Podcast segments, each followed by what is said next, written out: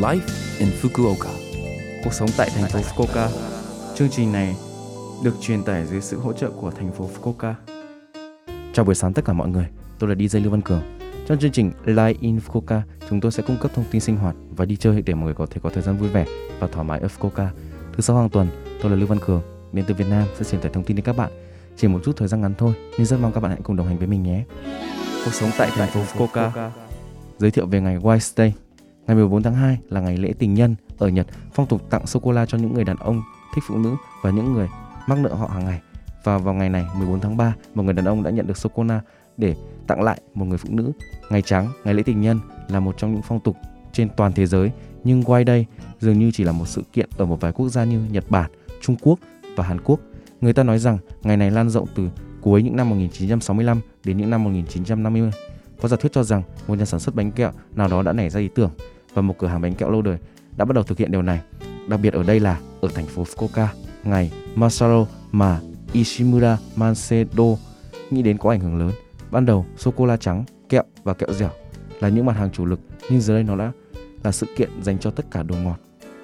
Cũng sẽ là một nơi bán hàng đặc biệt, vì vậy đây là một cơ hội tốt để bạn mua và tận hưởng bản thân. Cuộc sống tại thành phố Fukuoka thông báo về việc tiêm chủng virus corona mới ở thành phố Fukuoka về việc tiêm vaccine coronavirus mới. Chúng tôi đang làm việc để đảm bảo tất cả những người muốn tiêm phòng cảm giác yên tâm hơn. Ở thành phố Fukuoka, đợt tiêm chủng thứ ba đã bắt đầu. Đối với công dân Fukuoka trên 18 tuổi và đã được tiêm chủng hai lần, thành phố Fukuoka sẽ gửi phiếu tiêm chủng cho lần tiêm chủng thứ ba theo thứ tự qua đường bưu điện. Nếu bạn không nhận được phiếu tiêm chủng trong vòng 7 tháng sau khi đã hoàn thành lần tiêm chủng thứ hai, vui lòng gọi đến trung tâm cuộc gọi. Khi nhận được phiếu tiêm chủng, bạn có thể đặt trước tại điểm đặt trước hoặc tổng đài tiêm chủng. Vui lòng đợi cho đến khi phiếu tiêm chủng được chuyển đến. Số điện thoại tổng đài tư vấn và đặt lịch tiêm phòng tại thành phố Fukuoka đó là 092 260 8405 092 260 8405. Chúng tôi tiếp nhận hàng ngày từ 8 giờ 30 đến 17 giờ 30. Tổng đài hỗ trợ 7 ngôn ngữ nước ngoài như tiếng Anh, tiếng Trung và tiếng Hàn, tiếng Việt và tiếng Nepal. Thông báo về các khoản trợ cấp đặc biệt dành cho các hộ gia đình được miễn thuế cư trú. Vì ảnh hưởng của việc nhiễm coronavirus mới đã kéo dài, chính phủ quốc gia đã hỗ trợ sinh hoạt cho các hộ gia đình được miễn thuế cư trú, vân vân. Chúng tôi sẽ cung cấp 100.000 yên tiền mặt cho mỗi hộ gia đình.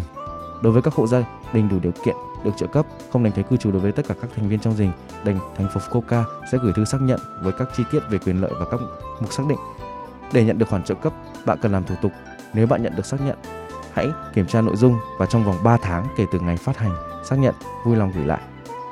Số điện thoại tổng đài nơi bạn có thể tư vấn về các quyền lợi là 0120 018 092 0120 018 092. Chúng tôi tiếp nhận từ 9 giờ đến 18 giờ các ngày trong tuần. Bạn có thể trao đổi bằng tiếng Anh, tiếng Trung, tiếng Hàn, tiếng Việt, tiếng Nepal, tiếng Tây Ban Nha, tiếng Bồ Đào Nha. Cuộc sống tại thành phố Fukuoka. Số Live in Fukuoka tuần này mọi người cảm thấy thế nào ạ? Rất nhiều thông tin bổ ích phải không ạ? Số phát sóng này lúc nào cũng có thể nghe bằng postcard. Ngoài ra, mọi người cũng có thể biết về nội dung truyền tải trên blog.